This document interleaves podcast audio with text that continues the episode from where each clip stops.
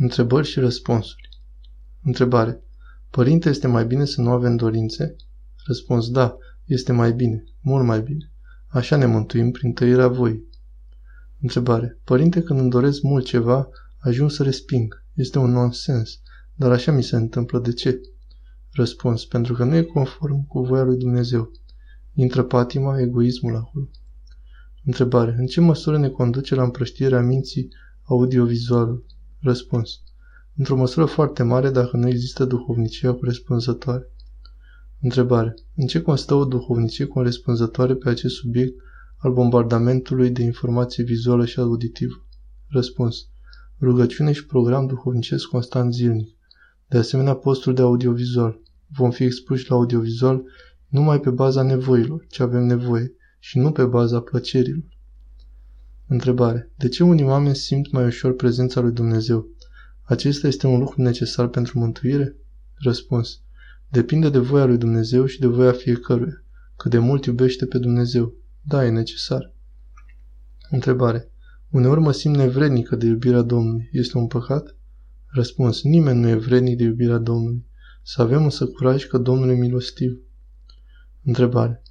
Eu am înțeles că procreăm în acest fel prin păcatul primordial, că în rai nu trebuia să procreăm așa, ci prin cuvânt. Răspuns. Păcatul primordial nu este relația trupească, ci neascultarea. Da, în rai trebuia să procreăm prin cuvânt, nu prin trup. Întrebare. De ce putem spune că în Hristos e cuprinsă întreaga umanitate? Răspuns. Pentru că este. Este adunat tot Adamul cel global. Întrebare. Este legat și de faptul că Hristos ne înțelege pe fiecare din noi în funcție de particularitățile noastre? Răspuns. Nu chiar, este ontologic. Din această unitate existențială provine înțelegerea și nu invers. Întrebare. Părinte, ce să fac când mie nu dor, ci foarte tare dor de copilul meu care e foarte, foarte departe de mine? Răspuns. Să te rogi, să muți și să concentrezi acest dor pe Hristos. Mai așa se rezolvă lucrurile, altfel te chinui. Întrebare. Părinte, ce să fac să moștenesc viața veșnică într-o lume de azi unde la tot pasul sunt ispite? Răspuns. Să ai răbdare, rugăciune și simplitatea nădejdei din aceste ispite, să nu judești pe ceilalți. Întrebare. Crucea e doar suferința? Răspuns. Da, dacă e pentru Dumnezeu. Întrebare. Părinte, cum de în Hristos suntem una păstrându-ne totodată particularitățile? Răspuns.